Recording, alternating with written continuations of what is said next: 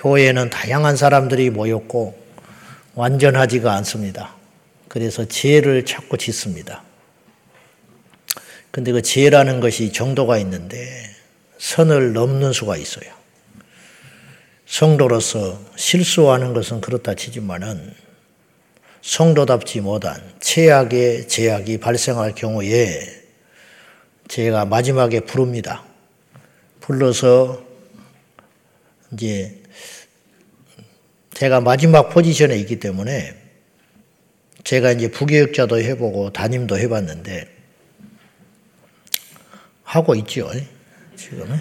근데 저는 인상이 강하다고 그러는데 눈썹이 진해서 의외로 부딪히는 성격이 아닙니다. 그래서 어지간하면 양보하고 그냥 본질이 아닌 것은 너 해버려라. 그것이 믿음이 있어서 그런 게 아니라 좀 그런 면이 스스로 있는 것 같아요. 그래서 이제 허술한 것도 있어요. 그러다 보니 부교육자 때 성도들에게 관계가 썩 나쁘지 않는 편이었습니다.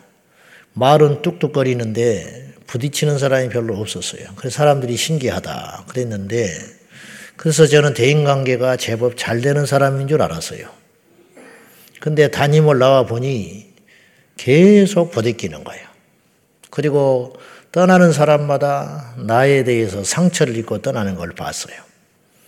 나는 교회를 개척해 놓고 죽기 살기로 몸부림을 치는데 믿음이 아니라 한번 상식적으로 생각해 보십시오. 부교육자 때 하나를 했으면 담임 돼서는 10개, 100개를 하고 있는데 부교육자 때 한 번을 참았으면 담임이 돼서는 100번, 1000번을 참고 있는데 안 그렇겠습니까? 그런데 안 되는 거예요.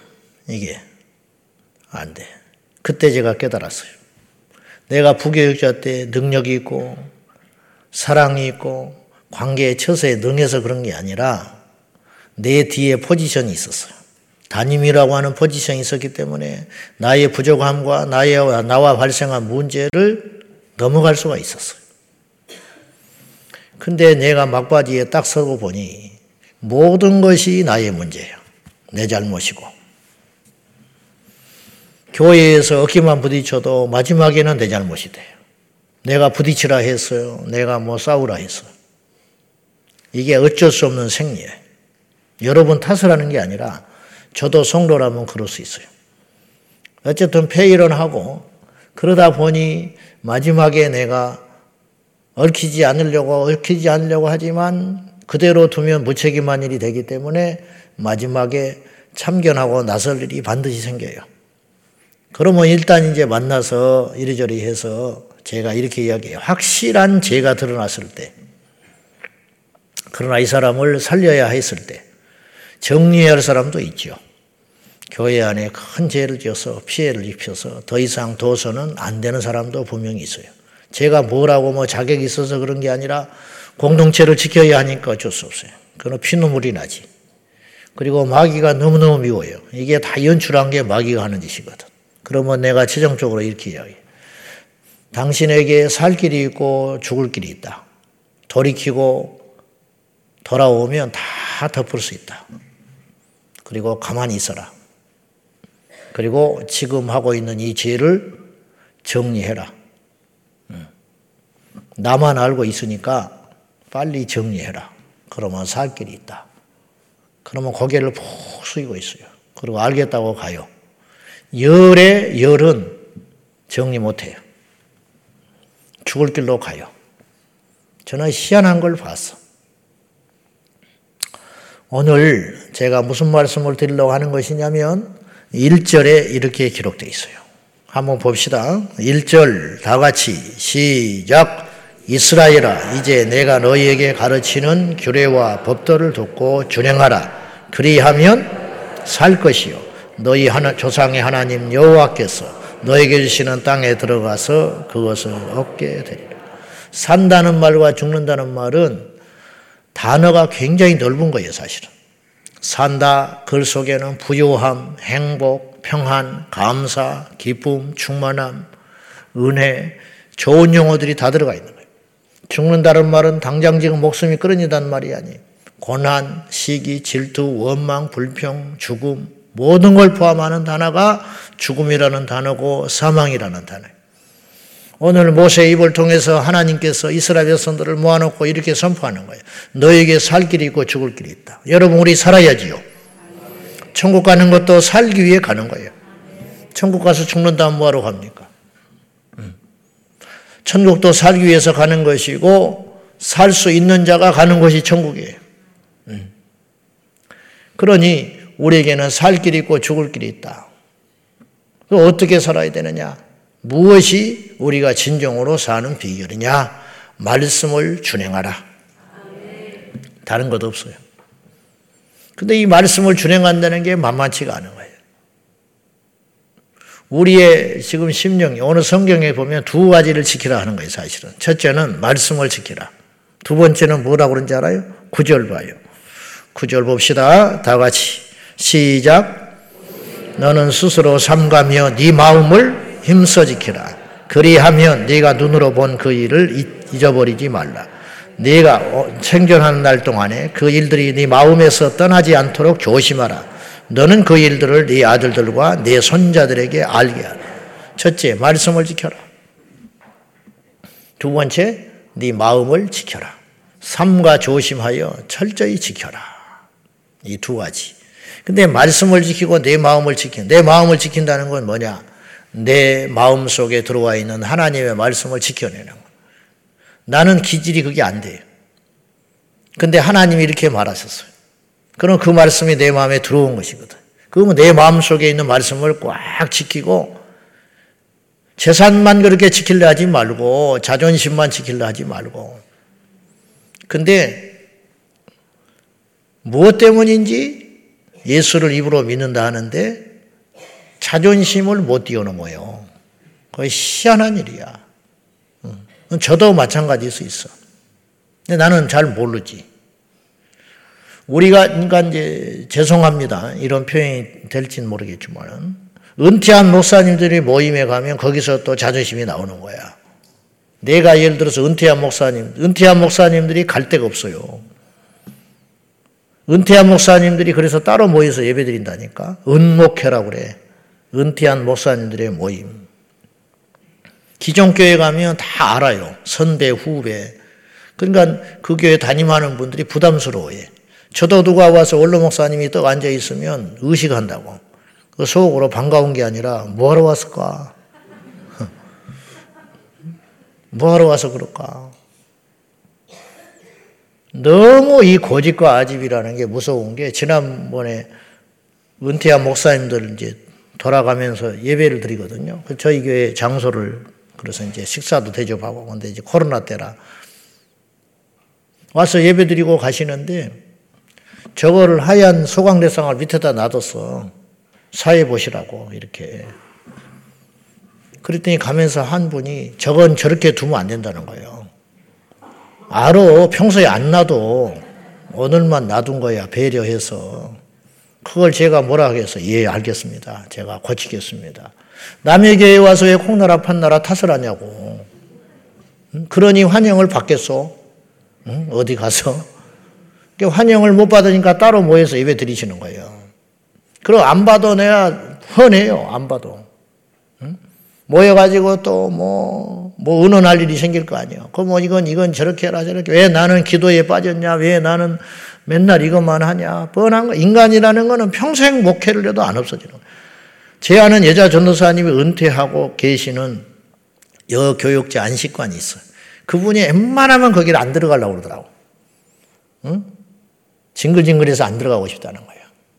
근데 이제 부양할 가족이 없으니까 들어가셔서 거기서 돌아가셨는데 무슨 말이냐면은 일개미 원칙이 있어요. 개미가 다 그렇게 일을 열심히 하는 게 아니라는 거예요. 20%인가 뭐 있대요. 그걸 쪽지게로 뽑았어. 그러면 전부 일 열심히 해야 되잖아. 일한 것들만 모아놨으니까. 근데 그 중에는 또 20%만 일을 하더라는 거야. 그 중에 뽑아놓으니까. 음?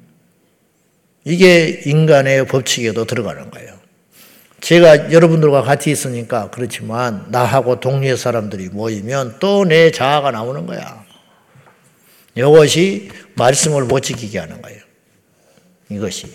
바쁜 것이 내가 말씀을 못 지키게 하는 게 아니고 내게 어떤 문제가 있어서 그런 것이 아니라 내 안에 있는 자하.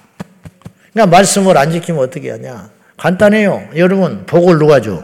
하나님이 주지. 어떤 사람에게 복을 주겠소? 말씀을 지키는 자에게 복을 주시지. 말씀을 어기면 복을 못 받아요. 못 살아. 너희가 말씀을 준행하라. 그리하면 살리라. 답답하지요. 말씀대로 산다는 게. 지금 인공위성이 하루만 멀다고 하늘로 날아가던 세상인데 말씀을 지키겠어요. 그러니까 잘난 사람들이 말씀을 안 지키는 거예요. 그러다가 망하는 거예요. 가정이 깨지고 자식이 미쳐 돌고 우울증에 걸려 자살하고 마약 중독에 빠지고 동성애에 빠지고 그게 간단한 일인 줄 아세요? 그게 틀림없잖아요. 하나님 떠난 민족은 망하는 거예요. 하나님 떠난 기업은 망하는 거예요. 이 세상에 하나님을 안 믿는데 어떻게 알았는지 우연하게 발견을 해가지고 말씀의 원리를 실천하는 기업, 개인이 있을 수 있어요. 그런 사람은 이 땅에서 부유함을 누려요. 희한한 일 아니요? 전 세계 부가 어떻게 돌아다니는지 잘 보세요. 자, 구약 성경에 누가 복을 받았냐? 믿는 자들이 복을 받았어요. 이스라엘 역사 속에 어때 제일 강성했느냐? 광야 40년 지나면서 엄청 강성해졌다고 하지 않았어요, 제가? 광야에서 무슨 수로 재산이 늘어나요? 근데 얼마나 많이 늘어나는지 루벤, 문하세, 가치파 반은 가나안 땅에 안 들어가도 될 만큼의 부를 40년 만에 얻어버렸잖아요. 뭐 때문에 그래요? 잘나서 그런 게 아니잖아요. 상식적으로 광야에서 무슨 복을 받아요? 이유가 있잖아요. 말씀대로 살았는데 복을 받았어요. 응? 말씀대로만 살았는데. 운동 열심히 하면 건강해지는 거라니까. 공부 열심히 하면 선생님 이쁨 받는다니까요. 다른 것도 없어요. 그리고 가나안 땅에 들어가서 쪽박차지요. 말씀을 떠나니까. 여러분 광야에서 잘 살기가 쉬워요. 가나안 땅에 가서 잘 살기가 쉬워요. 가나안 땅에 가서는 사고만 안 치면 잘 살아. 가만히만 있어도 살, 그, 잘 살게 돼 있다고요. 정탐꾼이 갖고 온 포도나무를, 포도송이가 두 사람이 어깨에 메고 나왔어. 농약도 안 주고 도대체 그 시대에 어떻게 그런 땅이 있냐, 이 말. 적과 꿀이 흐르는 땅이다. 가서 가만히만 있어도 복 받는다니까. 근데 어떻게 된 일인지 가나안 땅에 들어가서 이스라엘 백성들이 호되게 고난을 당하기 시작해. 풍요로움이 없어서 복을 못 받는 게 아니라 다른 민족이 와서 계속 뺏어가 버리고 죽여버리고 하늘에서 우박이 쏟아져 버리고 병충해가 발생을 하고 땅이 좋아서 풍요로운 걸 얻어놓으면 뭐해? 메뚜기 와서 다 먹어버리는 거야. 창고에 채워놓으면 뭐해? 블레셋이 와서 다 뺏어가 버리는 자식을 낳으면 뭐해? 그 자식이 우상숭배하다가 이방인과 결혼해서 멸망길로 가버리는 거를. 안 되는 거예요, 이게. 안 되는 거야. 이 원리는 지금도 여전히 유효하다는 걸 아셔야 돼. 그때는 통하고 지금은 안 통하냐? 천만에 그렇지 않아요. 다윗 시대에 제일 강성했죠.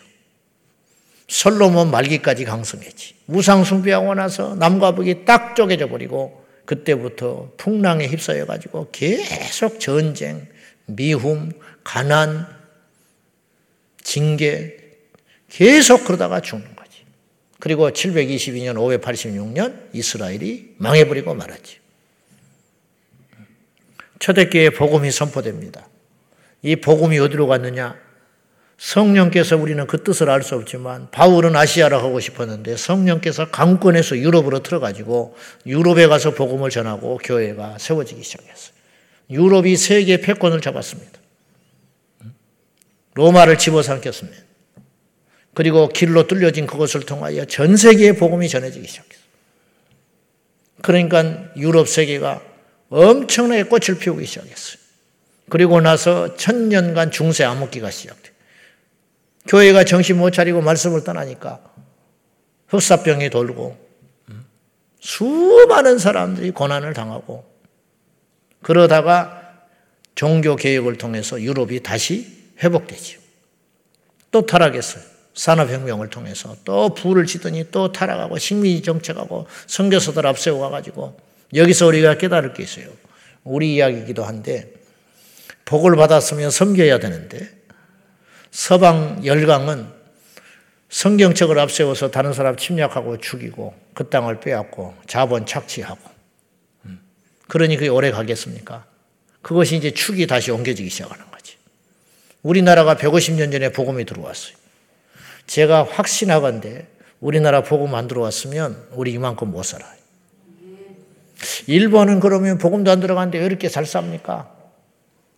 그것이 미스테리한 일이지. 근데 일본에 가서 선교 유적지를 돌면 깨닫는 게 있다는 거예요.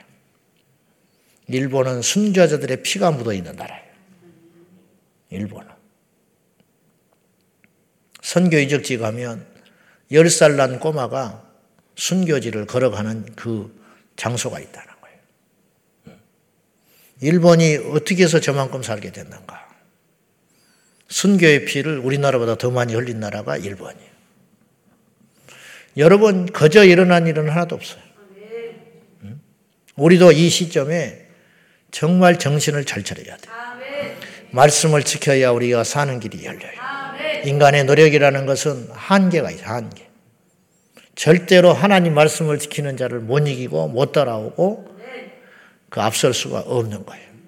우리는 대학 보내기 위해서 몸부림을 치고 세상에서 학이라도 하나 더 가지려고 몸부림을 치고 그거 다 좋아요. 열심히 사는 건 좋은데 그보다 더 먼저 우리가 명심해야 할 일이 있습니다. 말씀을 지켜야 산다. 라는 거예요. 징글징글하게 반복되는 교훈이 있는데 그것이 바로 40절에 나와 있어요. 한번 봅시다. 이 말을 모세가 달고 살았어요. 40절. 자, 시작. 오늘 내가 네게 명령하는 여호와의 규례와 명령을 지키라. 너와 내 후손이 복을 받아 내 하나님 여호와께서 내게 주시는 땅에서 한없이 오래 살리라. 예, 무서운 건 이 시대의 크리스천들이 자꾸 말씀을 안 지켜가고 있다라는 거예요. 우리가 지금 누리고 있는 이 번영과 부는 우리 선조들이 말씀을 지켜서 우리에게 주신 유산이에요. 근데 우리가 이 말씀을 버리고 있어요. 교회 안에 죄가 들어와 있어요. 목사와 성도들이 더 이상 거룩하지 않아요. 음. 세상이나 교회나 똑같지 않습니까? 음. 똑같아. 뭐가 달라요? 이런 상황 속에서 하나님께서 촛대를 옮겨버리면 어떡할 거예요? 촛대를 옮긴단 말이 무슨 말이에요? 이 말이 얼마나 무서운 말입니까? 음. 이걸 붙잡는 비결은 다른 것 없어요. 회개하고 말씀대로 사는 것입니다.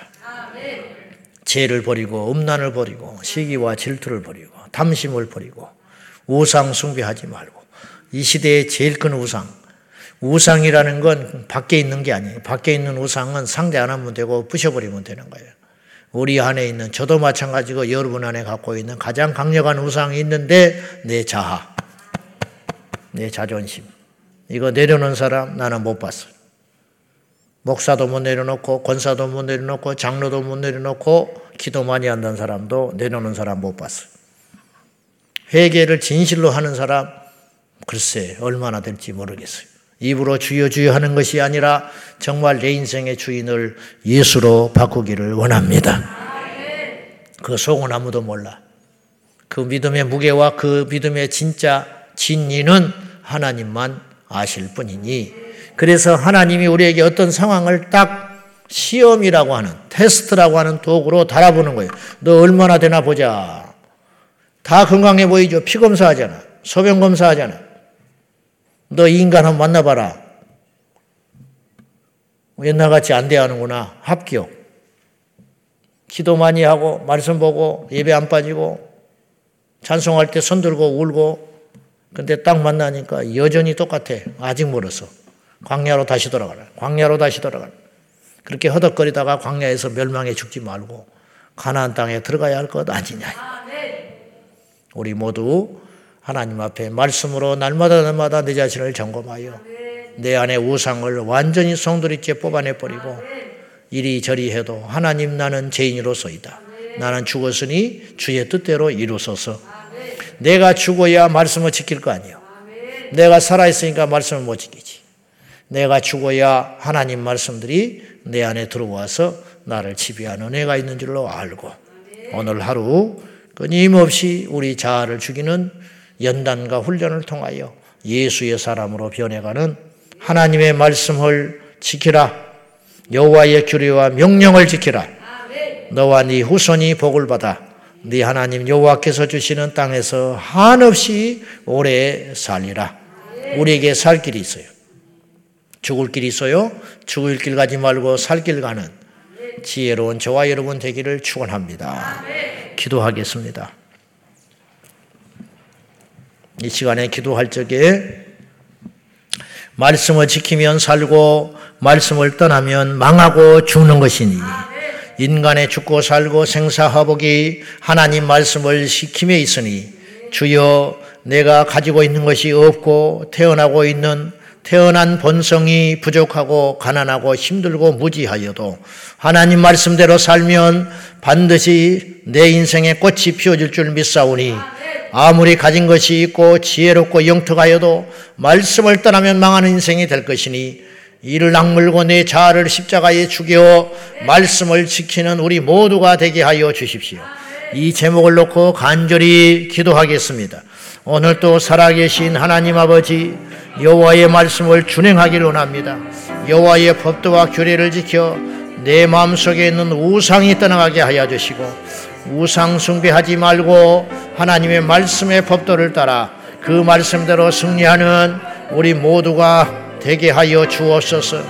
우리에게 에발산과 그리심산이 있고 우리에게 살 길과 죽을 길이 있으며 우리에게 천국과 지옥이 있고 우리에게 좁은 길과 넓은 문이 있으니 천국을 선택하며 살 길을 선택하며 좁은 문을 선택하여 나갈 수 있도록 성령님 인도하여 주옵소서.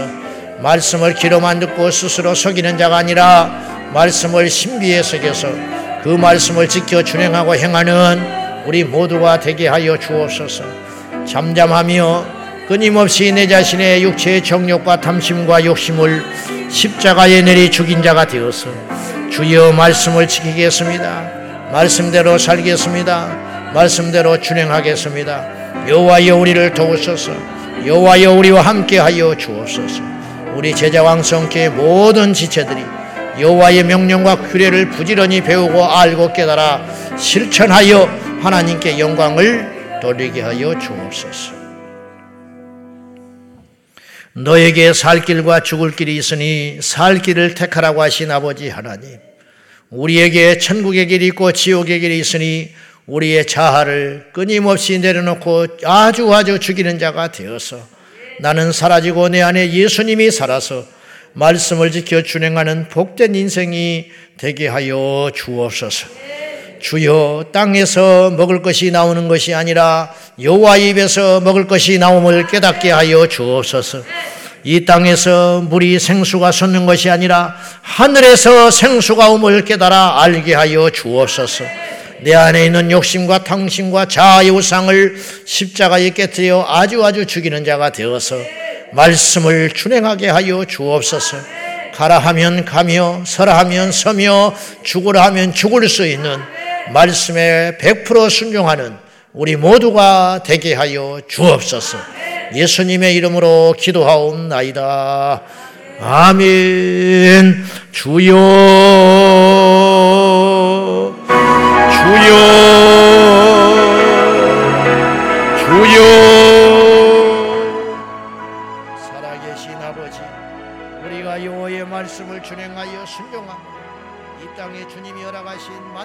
주님이 허락하신 만복을 받아 누리게 하여 주, 천국에 입성하게 하여 주옵소서.